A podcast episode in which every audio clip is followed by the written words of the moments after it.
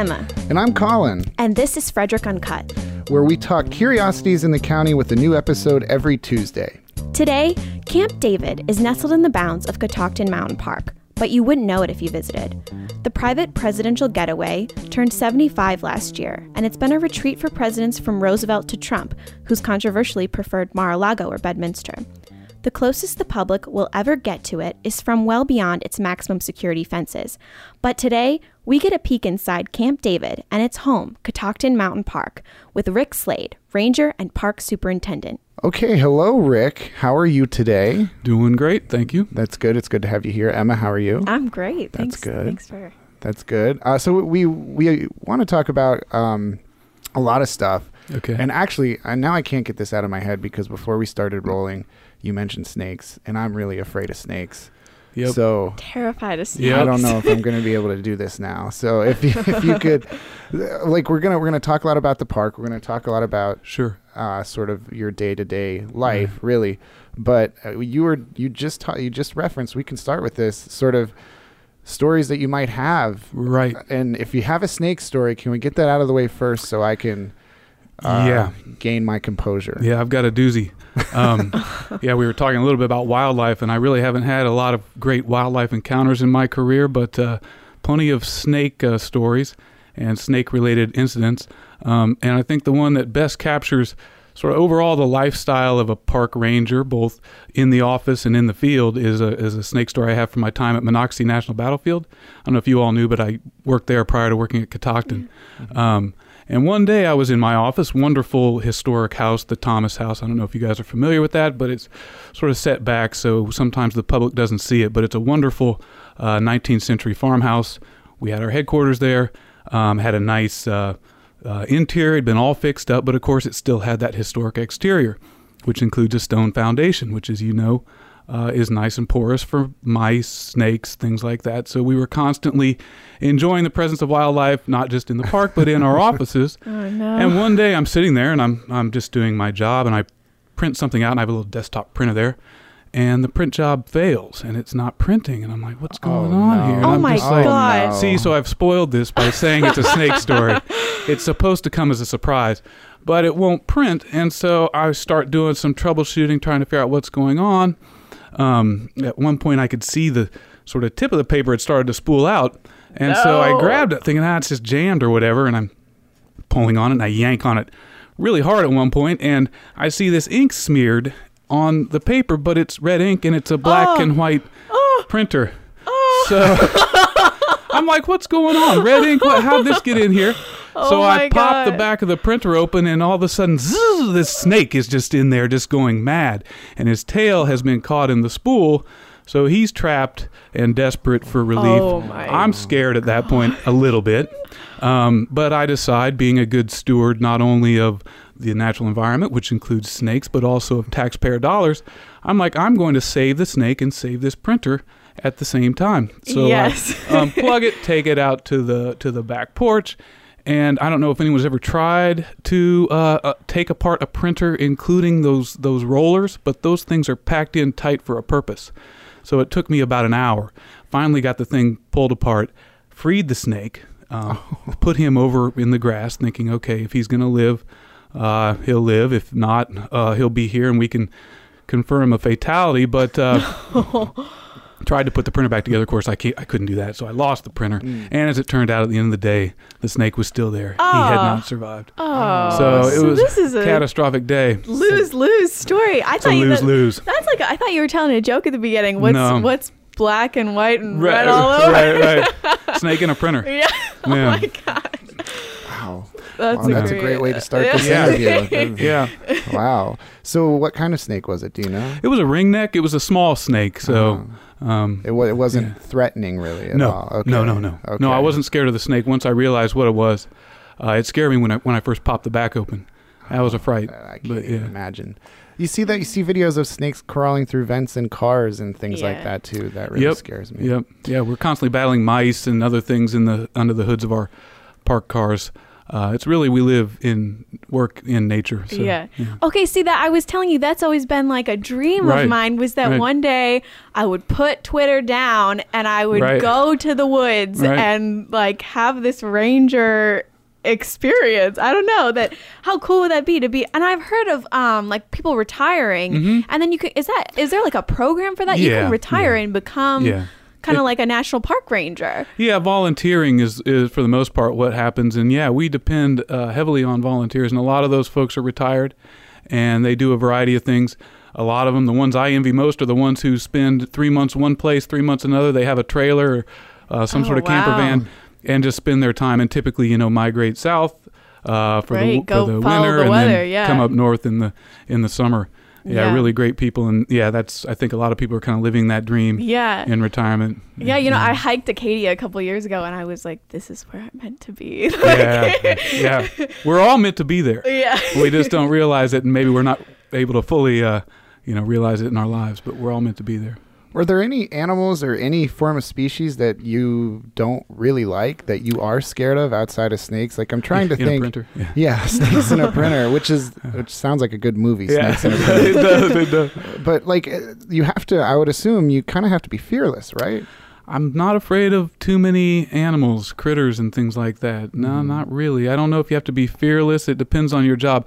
You know, I was never um, uh, sort of a top predator uh, biologist type, you know, so I didn't really get too close to wolves, uh, bear, things like that. Um, and I can imagine that those people have their own set of fears that they have to overcome um, to really work closely with, with wildlife that can genuinely be dangerous. Uh, Yeah. Well, Yeah. so how about you, Emma? You just said your dream is to go live in the woods. Are you afraid of certain things? Um, you know, I really don't fear things that are large. Right? I fear things that are small. Like I fear like ticks uh, Ooh. creep me out, like Yeah. crawling into my skin, or like especially um, like the cockroaches, any like Mm. spider, anything small. But larger things, I feel like I don't fear, which really. You maybe that is common for someone, but I really I should be more afraid of a bear than of a spider. But no.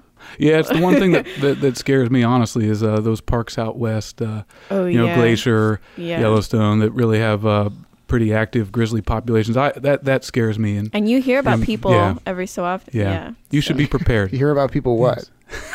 dead. Yeah, Getting you hear about attacked. um, wait, so I was going to ask you if does it wear off? You know, when you're kind of looking at the the beauty of maybe you're hiking Mhm. Catoctin or whatever. Does it does it feel like you go there every day? And, and you were saying you were at the at the um at Monocacy, yeah. but no, no, it never wears out. It's a it's a great it's a great life. It's a great place to work. Any park really, um, you know, and they and they run the gamut. I mean, it's not just the big natural parks, which is what most of us think, but there's little historical parks, there's seashores, there's all these different types of parks, and they all have their own um, charm and appeal. And for me, I, I love it, and I've worked now in a variety of those places, and have never really grown tired of any particular place. Um, I really enjoy working in the parks. It's good. Is there anything new currently at Catoctin? Is are there things that are going on? I've never been there. I was hoping to get there before we did this podcast. I couldn't because life is life. Yeah. But uh, like, if I was to go tonight, well, where would you direct me? Is there a trail that that that I should go to first? Yeah, I think so. And I mean, it depends on how far and, and how rugged of a hike you want. I want a 20 mile hike, and I never want to come back. Well, then I've got the hike for you. There, the Catoctin uh, uh, Mountain National Trail um, is uh, it's 27, 28 miles, and it runs from Catoctin, the north end of Catoctin, all the way through Cunningham Falls, down through the Frederick Watershed. Hmm. So if you really wanted to get lost, you could probably start out on that trail. And in fact, there's an event coming up. Um, it's the Make a Wish Foundation, I think, is doing like an all day. It's more of a walk hike um, for people, uh, and it starts at like 4 a.m. in the Frederick Watershed, and it's going to end up at Catoctin in one of our picnic areas. You know, depending on when you get there, sometime in the evening. But uh, That's a full day. that's a full day hike. Would, Um, would you do that, Emma? Full day Uh, hike? Yeah, I would. Oh, I right. I don't know. for a do good, it. for a good cause. That doesn't Yeah, sound That sounds great. Yeah. That's like a 12, 16 hour hike, right? That's a big time hike. Yeah, I'm not sure I'm up for it. You it gotta either. get your full pack. You gotta get your boots, your rain suit. You're snake repellent. Yeah, could be you're ready. tick repellent for sure. Because oh I'm my gosh. I'm with you. The ticks yeah. these days with the things that they are uh, imparting upon their hosts. Uh, Yeah. I think a lot about that, and I we, think we my- take lots of precautions. I think my parents text me maybe weekly to be Yeah. like, "Have you heard about the ticks in Yeah, Maryland? right. Are you Have are you you stay on the, the path? Stay on the path. It's good advice. Stay on the path. Yeah. Parents are right. Have you heard about the ticks in Maryland? How are you doing out there in Maryland? Wait, have you heard about the ticks? yeah. Every week. they call to talk about my car and ticks. So car that's it. ticks. Uh-huh, That's, uh, so I'm I'm interested in sort of like we were talking about before, kind of in everyday life for you. Mhm. Do you get out a lot? Are you kind of confined to an office or something like that? Well, not definitely not confined, but uh, limited because of the nature of my work right now. Um, as a manager, I do end up spending a fair bit of time in meetings in my office. Um, you know, email is unavoidable these days. Um, but I also try, and I think t- with some success, to get out into the park. Um, to number one, enjoy the park and understand better what visitors who come to the park are experiencing. I mean, I think that's first and foremost. We all need to know what our product is. Mhm. Um, and then second, because I want to keep in touch with what's going on, because it's a very busy place. Uh, our staff, we have a wide-ranging series, you know, type of staff. People that do maintenance work, people that do interpretive work, people that do um, uh, resource management. And I really want to stay in touch with what everyone in the park is doing. So the only way to do that is to get out, see the different job sites, talk to people who are out there uh, trying to make the place uh, a better, make it a better park for the public and uh, and for posterity. How do you do that? How do you make it better? Because it's Well, the park, you know. I'll tell you how you make it better because you're right. It does seem like the park is the park, and there is a certainly a philosophical truth to that. Is that by and large our job is to not mess things up because you know nature is going to do its thing, and we want that to happen, and that's really the primary purpose I think of the park. But then we have a wealth of cultural resources, so there's historic buildings. Um, you know, trails always require maintenance, so you need to kind of upkeep with those. But then the historic structures require somewhat specialized care and feeding. So there's all of that that goes into it. And then there's the hidden stuff, and that's really what we've been spending. It's not very glamorous.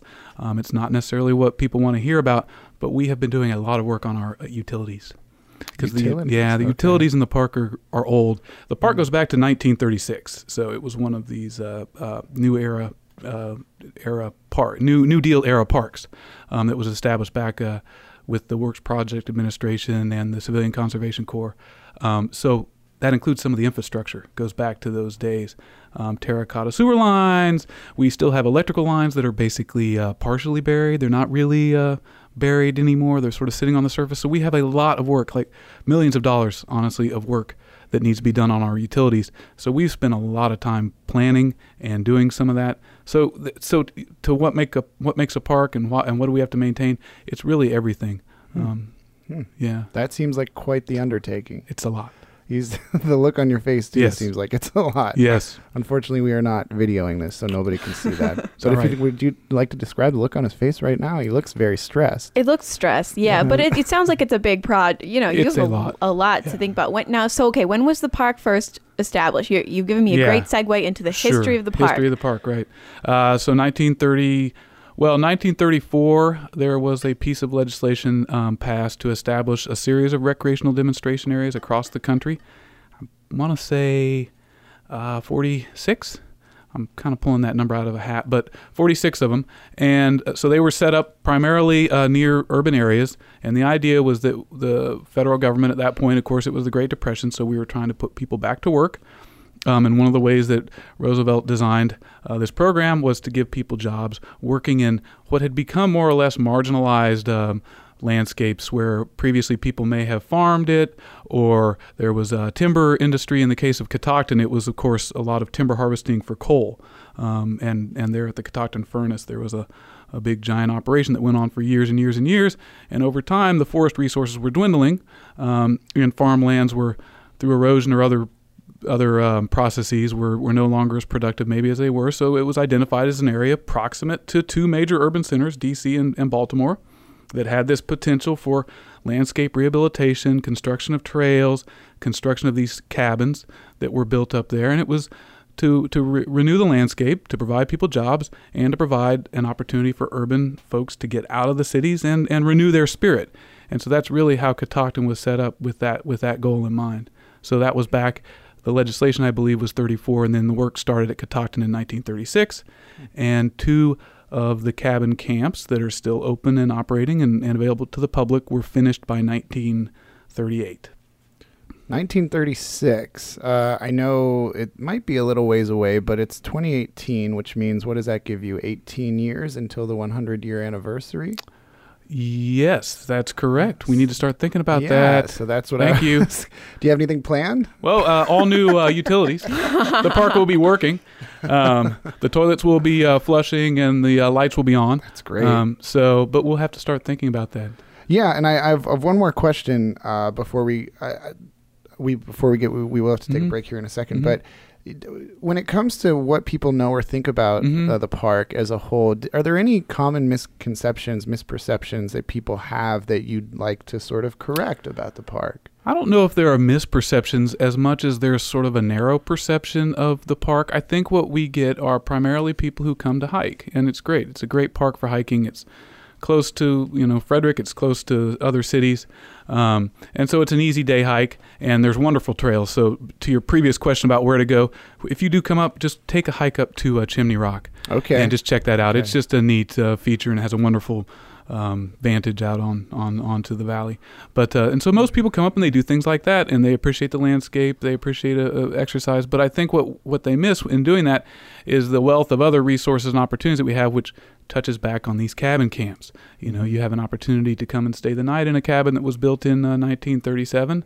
Um, and it's relatively affordable. It's not much more than a, uh, a tent site, um, and so you know for fifty bucks, basically you can stay in one of these cabins, and we have swimming pools. So in the summertime, if it's hot, come and stay the night, go for a hike, get a swim in. So it's there's stuff like that that I think people don't realize is there. Um, the last uh, resource, I'll put a plug in for our Adirondack shelters. So we also have Adiron- two Adirondack shelters, and they're basically free. We have a reservation fee, so you have to do online reservations for all of these uh, uh, facilities. Um, but you have to hike up. So for people interested in starting a backpacking career or maybe prepping for a larger trip, you could uh, put your backpack on, hike the two and a half, three miles up from the parking area, spend your night in one of these Adirondack shelters, get a good fire going, and I think it would be one of those things that people, if they don't realize, they, they should look at that and take advantage of that with the kids or however.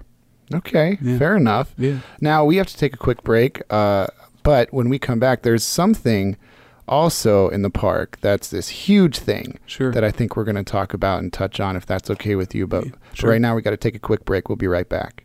Almost 1,000 Frederick County youth are homeless and not sure where they'll be sleeping tonight. SHIP, a nonprofit serving homeless youth, wants to put those numbers to rest, and you can help during their fall fundraising campaign. The culmination of the campaign is an event for the entire family. Join SHIP and Mattress Warehouse on October 13th for a mega sleepover at Tuscarora High School. The night includes dinner, music, karaoke, games for all ages, a movie, silent disco, and a bedtime story. Donate to SHIP today and get more details at shipsleepover.com. That's shipsleepover.com. And we're back. Um, so we were just about to talk with you a little bit more about the history of the area, and one of the biggest things everyone is so curious about, and I think Colin and I are very cur- curious about this as well. very, very Yeah. curious. is Camp Very David. And you know, the first time I hiked there, I knew Camp David was in Frederick County. And, you know, disclaimer, I did move here pretty recently, so don't, you know, be mad at me for this. she But moved here last night. I really Yeah. didn't. but I really, I really didn't know it was there. I, Mm-hmm. that I was, uh, you know, I probably, I think I hiked that hike that goes out and you can kind of cross the highway to to be at the falls. That was the first hike I ever did, and I don't know how close was I then on that hike. Do you know to Camp David? If you can well, say. you know, well, yeah, we really try not to talk oh, okay. too much about the specific I mean, location. am I but, uh, within? 20 miles like it's right there right you can't Oh, tell I- me. well, I can tell you, it's in it is in the park, and Okay. I think that's fairly well documented. yeah Um, in fact, I was on the White House website the other day. I can't remember why, but uh, I noticed they have a very nice section there on Camp David, and uh, clearly identified uh, the location was within uh, Catoctin Mountain Park uh, Yes. in Thurmont, Maryland. How, So how does uh, having this though in the park Mhm. does it is that something that you are constantly uh, you know approached about asked about? Is it something or that does messes no up one your- know? Does well, no one ask? I, I think it's fairly well documented at this point, and, and and it's not so much that we're constantly approached. I think it's a point of curiosity for the public for sure, um, and certainly as part of the identity of the park.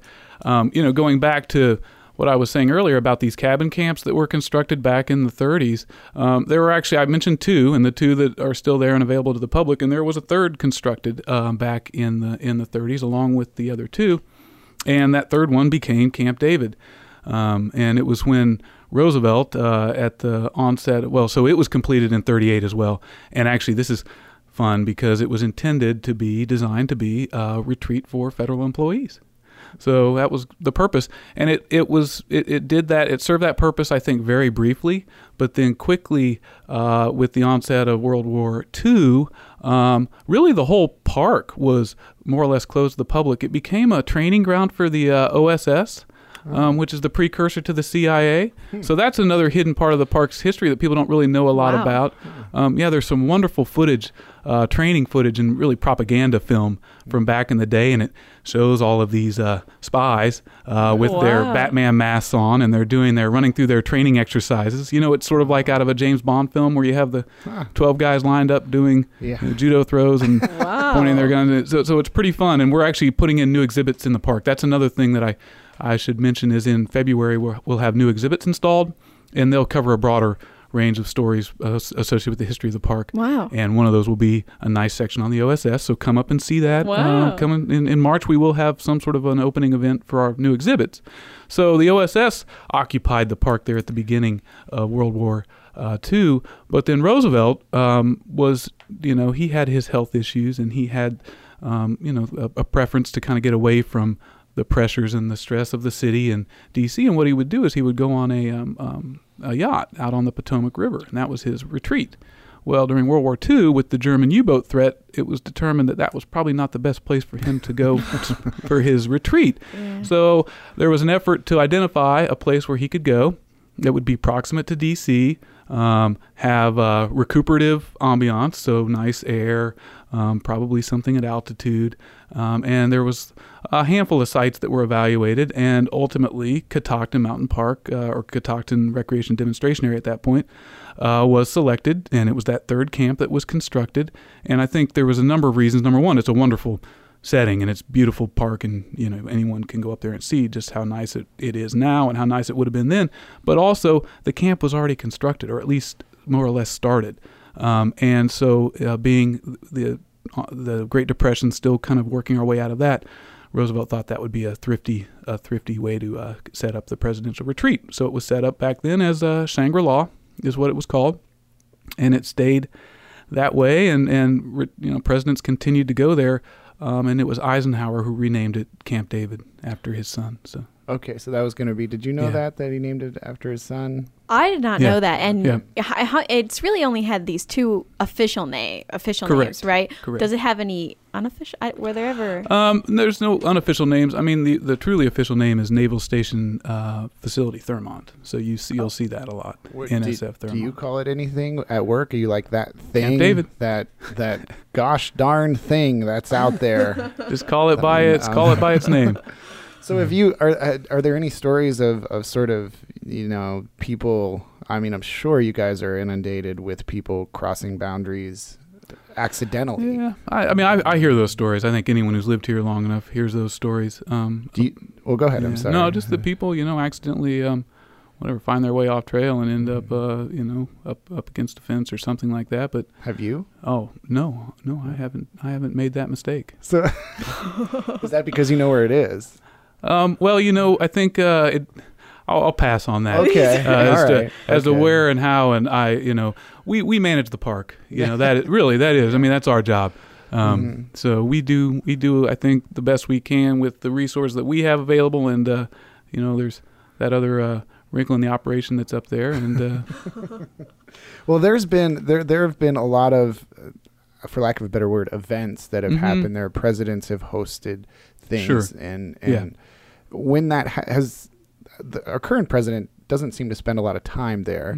The Um, internet said he's visited five times. Uh, Five times, Not and- verified. Uh, Can't verify that fact. Nothing's true on on the yeah. It's Wikipedia. We're talking about Wikipedia, but there's a lot of events. Have you been working at the park when maybe some of these events where a lot of dignitaries have come? no, um, you know, I think um, the what was it the G8 or something was Yeah. Four or five years ago, maybe six years ago now. Um, I think that was the last really big event. You know, G8 in 2012. 2012. Yeah. yeah. Yeah. And you, Um, were you working there? then? No, I've worked there for two and a half years now. Okay. So I started uh, in May of, uh, I guess it was 2016. Okay. Do you know how many presidents have ever been there? It's been everyone back to the first president being Roosevelt. Yeah, I think that's probably true. Um, I don't Yeah. really know, you know, the the detailed history of every president's visit, but I believe every president since Roosevelt has spent some time up there. I think that's probably true. Mhm. It's not something. It, it's so interesting to talk to you about this. I've always Mhm. viewed Camp David is so mysterious to a lot of us, at least to me and Emma, or at least to me. I would assume you as well, since we're doing this podcast. Yeah. Okay. I mean, it is because some there are a lot of just the reading about some of the historic things that have happened, like Camp David Accords and who's Sure. been there.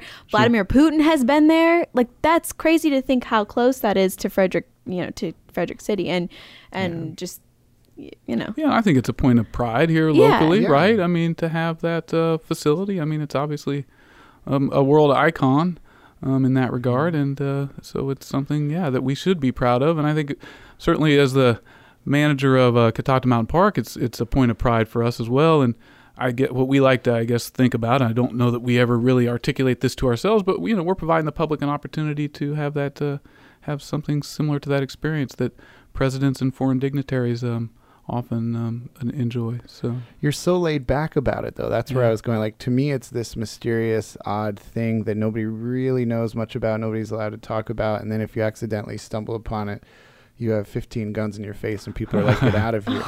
But, but that's obvi- obviously not the case. Kind of. But Yeah. you, you're so like, you're like, "Hey, whatever, it's fine."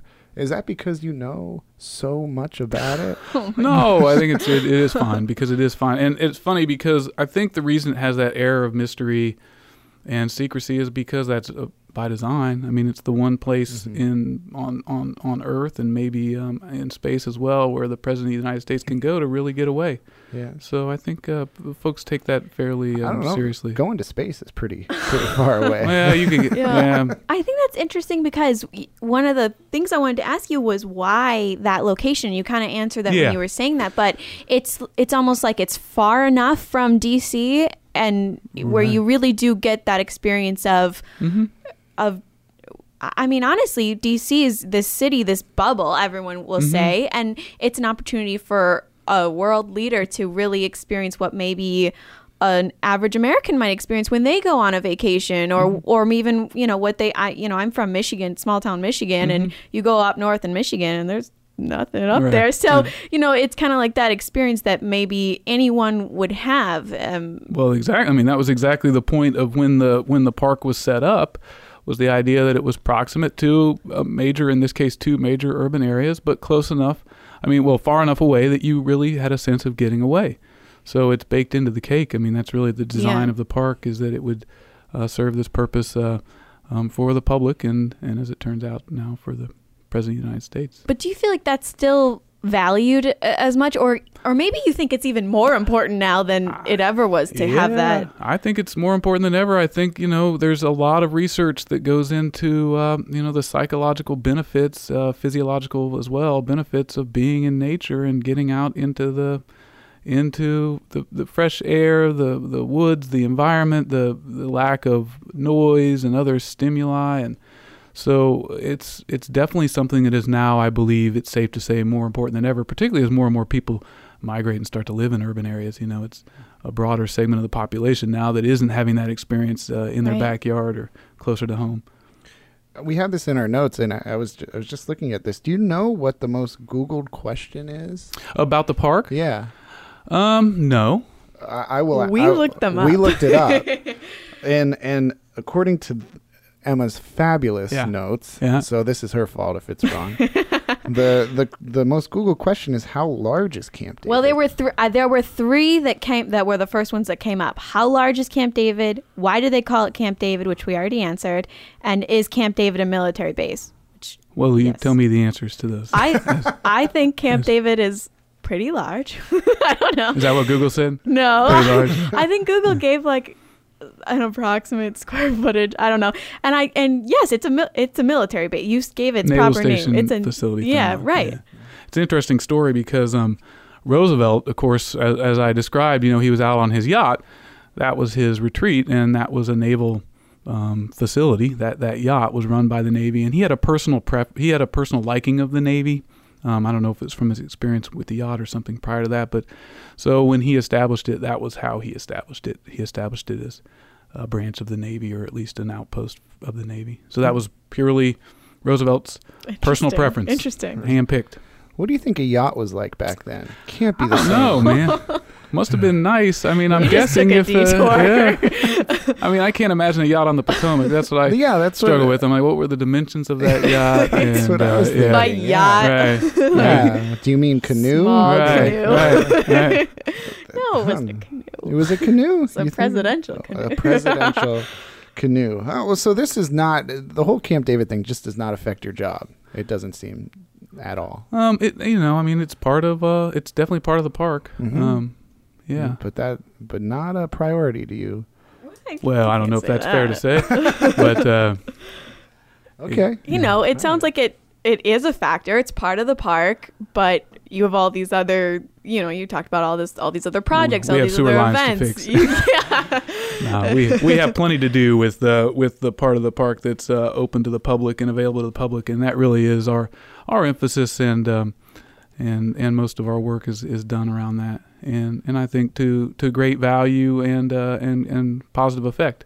Well, that that that's the perfect segue into at least this was one of the final things I wanted to ask. How can people find out more about the park? I'm sure you have a website. I'm sure Yep. you have Yeah. literature, propaganda. Well, we have lots of uh, literature. Yeah, It's hopefully persuasive uh, literature. Um, no, I mean the website's by far the best place to start. Um, Okay. And uh, you know the National Park Service has one big giant website that's actually a very easy portal to get to all the parks, and it's www.nps.gov. And and if you just go to that visitor center, you can walk in and there are like Uh, yes. there are very knowledgeable people in there. Yes. I go in there and I'm like, oh, Yes. what should I do? and that was what I was going to recommend Yeah. instead of uh, on, you can go online for sure and find out a lot of stuff but i would recommend just going to the visitor center there are wonderful folks there that will help you out and then you're already there ready to start your adventure. Will people see you? um, you would potentially.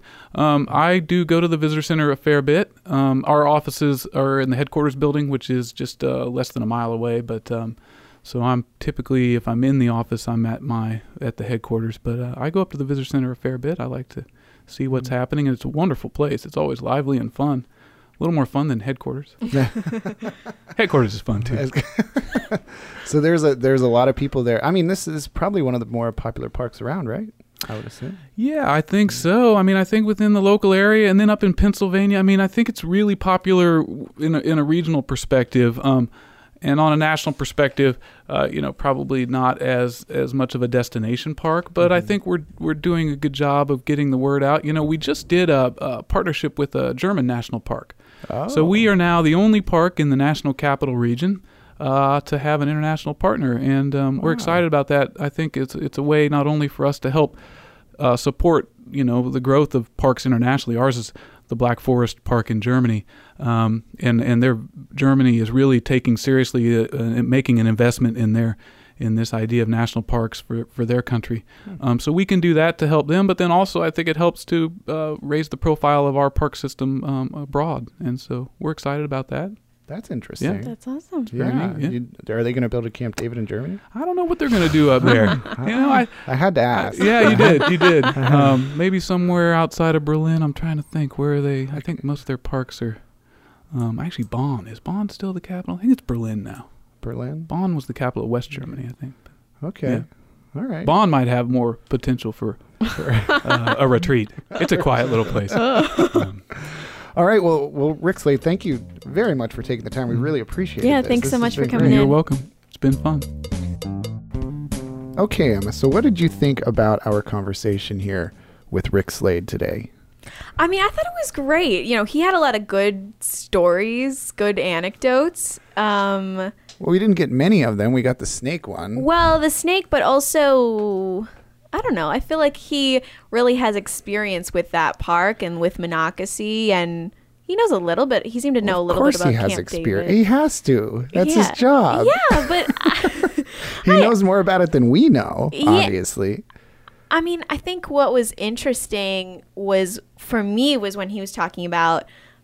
I mean, you know, of course he's going to say parks are as important, more important now than ever. But I really feel like that's true and kind of says something about, you know, he was saying after, you know, maybe it's uh, like it's uh, more transparent than maybe it ever was because back in the day it used to be you know maybe after 9-11 or it was like the camp david accords or it was you know but now how how much is camp david really important on the national stage Well, Um, it's. I think it's important now because of the current president not going. So right people are talking about it a lot. say about don't know. america that it doesn't value nature as much that Is that like, what you think? I don't know, kind of like that.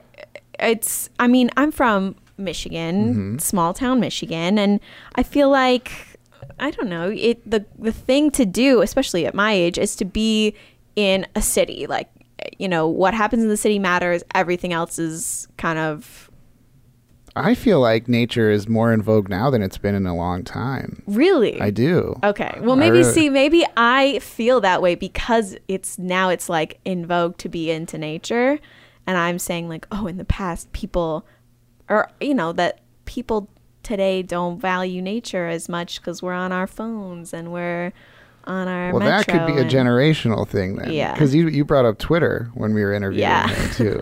so you actually can put down the phone if you want to and go hiking. You can do that. Oh, I hate that question. Of course, I, I of course I can, and and of course, I, I, if in that situation, I just feel so much more like a human being. So then does that, would you, I I think it's I think it's pretty universal that everyone Every- would I- rather. oh, I don't know about that. You don't think that everyone knows that being outside more, being more active, not being in front of a screen Yeah. is good for you. It Yeah. improves your quality of life. That is a luxury today. It's not as accessible as it used to be because I have to be on my phone and on my laptop all the time for work and many other people today do as well. So it just isn't an option anymore. Well, now you can go down sort of a road with a conversation where you say, "Is is is everybody overworked now? Like whatever happened to a forty-hour work week? You Yeah. work eight hours, you go home, you get to the weekends, you don't think about work. now your email follows you home. Yeah, I heard someone in the office say the other day, like, I'll get email on my phone when they pay for my phone. And I was like, great. That's a great perspective, but I got the notifications on for every single find out first alert that Frederick County sends out. So, I, I mean, I just want to do my job well more than anything, and I'll sacrifice whatever it is to do my job well. And it's like, maybe that's the that's the mindset of a lot of people. Do you think we answered questions about Camp David? Did you, after coming away from this, do you feel like you know it more than you did going in? I don't know. That that's what I'm wondering. Like uh, that that that kind of I just shrugged, yeah. that that that makes me a little um I feel like there's no way we can ever find out more or at least what we want to know. We just had the superintendent of the park in. He can't say anything and we don't expect him to, you know, unless if we have the president himself here, whoever that may be at any given time. We're never going to know more about Camp David. It's going to continuously be this mysterious shadowy thing in the middle of a park that people can't even tell you where it is. Okay, so here's this quote from um, he. wa- Okay, so this is from the press secretary at the time to President George Bush, um, who spent a lot of time at Camp David. Um, he said, "It's a military base, not a five star hotel." And then he goes on to say, "It's spacious, it's open, it's rural." But there are no marble cabinets or granite countertops. By government standards, it's luxurious. By five star hotel standards, that's not what it is. So I suppose President Trump's tastes run more toward obviously Trump hotels, Trump properties, and more luxuries. And I and I was reading that in an article the other day and kind of thinking, I mean, that's that's the most I've really heard eh, significantly about what the inside of Camp David is like. And I think when we were talking to Rick, you do get the sense of okay, these were camps that were already being built. So it's not like they were being built with a president in mind. Yeah. They were already being built. You know, they are meant to be a more simple life, a retreat, you know. So I, I can kind of imagine, just from talking to him, I can kind of imagine that it maybe looks kind of similar to the other camps that he was saying I could Oh, go I don't think- pay and stay at. No, not the fifty dollar a night camps. No, I, I mean, not there's a not certain, totally, but to a some extent, it's got that. There's a certain amount of cachet that comes with being president. If you're president, you actually can probably say, "Hey, I want a big TV here." You know, you can do that guess, if you want to. You can do that in the White House, though. Like, isn't the whole point that it doesn't? It's an opportunity for you to not feel like the president for a minute and just feel like have that, you know, typical American experience of going to a national park and, you know, being in nature. Uh, I mean, I don't know. I don't know any better than you know. So you can't say if there. Do you know if there was a TV in Camp David? No, of course I don't know. But I'm saying if you are okay, so then let's let's back up because we're talking about our current president not going that much. Mm-hmm. Doesn't he seem like the type of person who, if he wanted to, he would buck all tradition and he would say, "I want." A flat screen TV in every room. I want, you know, like he would be the I one to do instead that. Instead of doing that, he doesn't go. He goes somewhere else. Yeah. Yeah, he goes to golf in New Jersey and But to would that- Florida. would that would that imply then perhaps that you know even Camp David can't be touched? Like people won't mess with Camp David. It's going to be what it's always meant to be. Could we glean that from that? Could we? I, that's the idealistic I, outlook. yeah, it, it it does feel like a place that really emphasizes history. Like he was talking a lot about the history of the park, the history of Camp David. So maybe it is kind of becoming or is like this very historical, almost untouchable place. I mean, like when you move into the White House, you can make certain changes, but you're not gonna. I- I don't. I don't have a great example here, but you're not gonna turn one of the rooms into a Nintendo gaming room or something. Oh, that was You're not gonna pil- like turn one of the rooms into the a Fortnite room. Like, Wow, what's that? Oh, What's um, but so that's my point. Is like there are certain with these historical places, there are certain, you know, There- untouchable. yeah. I would hope so. And I'm saying the person in office right now does not care about historical, you know, uh, what what's the what's the word I'm looking for? Historical when precedents. That's what I'm thinking. Well, he said after his first visit, quote, Camp David is a very special place. Quote. Oh, it was, That's and, a good and then he said it was, quote, an honor to have spent the weekend there. So he has said he liked Camp David, although I think there's another quote somewhere that um, says that you'd like it for about 30 minutes or something like that. really from him. yeah, I think while he was campaigning before he took office, um, there that quote was uh, kind of popping up a little bit. But he did say it was an honor. After his He first it- visit, said yeah. it- Okay, so you want to know what else has been an honor? Doing this podcast. Ah! oh, did you see that? great. It was an honor to That talk to Mr. Slade. It's an honor to talk to you. We're going to do this again next week. We're gonna do this again every week. Every week. Yeah. We should tell people that, shouldn't we? yeah. I think we just did. Come back We're going to do week. this. Really? Should they come back next week? I mean, it's their choice. if they want to listen to the two of us talk about our musings, sure. About Camp David next week when we do Camp David Part 2. no, Fort Detrick. Fort Detrick. Inside Fort Ooh. Detrick. Ooh, we're not doing that next week. We're not doing that next week. But this has been fun, right? Yeah. This has been fun. We should say that if you want to listen to uh, more podcasts from the Frederick News Post, you can go to fnppodcast.com.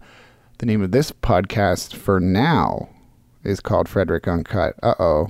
Uh oh. Did I just tease something, Emma? I think you did. Oh, man. Um, so this this was fun, right? It was an honor. Yeah. It was an It honor. So you're gonna have a good weekend. You're going out to Las Vegas. Yeah. For a conference? I'm going for a higher education conference. I'm very excited. That's to me Haven't the biggest scam in the world. 12. What? Why would you hold a higher education conference in Las Vegas? University of Nevada at Las Vegas. UNLV is the beacon of all education in this country. Take it up with the association. What's the, that the sounds like a Education Writers Association. I'm a member. Oh. Yeah. All right. How can people follow you on Twitter? I am at Emma R. Kerr. Emma R. Kerr. Middle name. Yep. What's- Rose. Rose. Yep. That's M M R. No, No. M M A R K E R R. Yep. That's right. And I guess that's about it, right? Yeah. Thanks. We'll see you next week.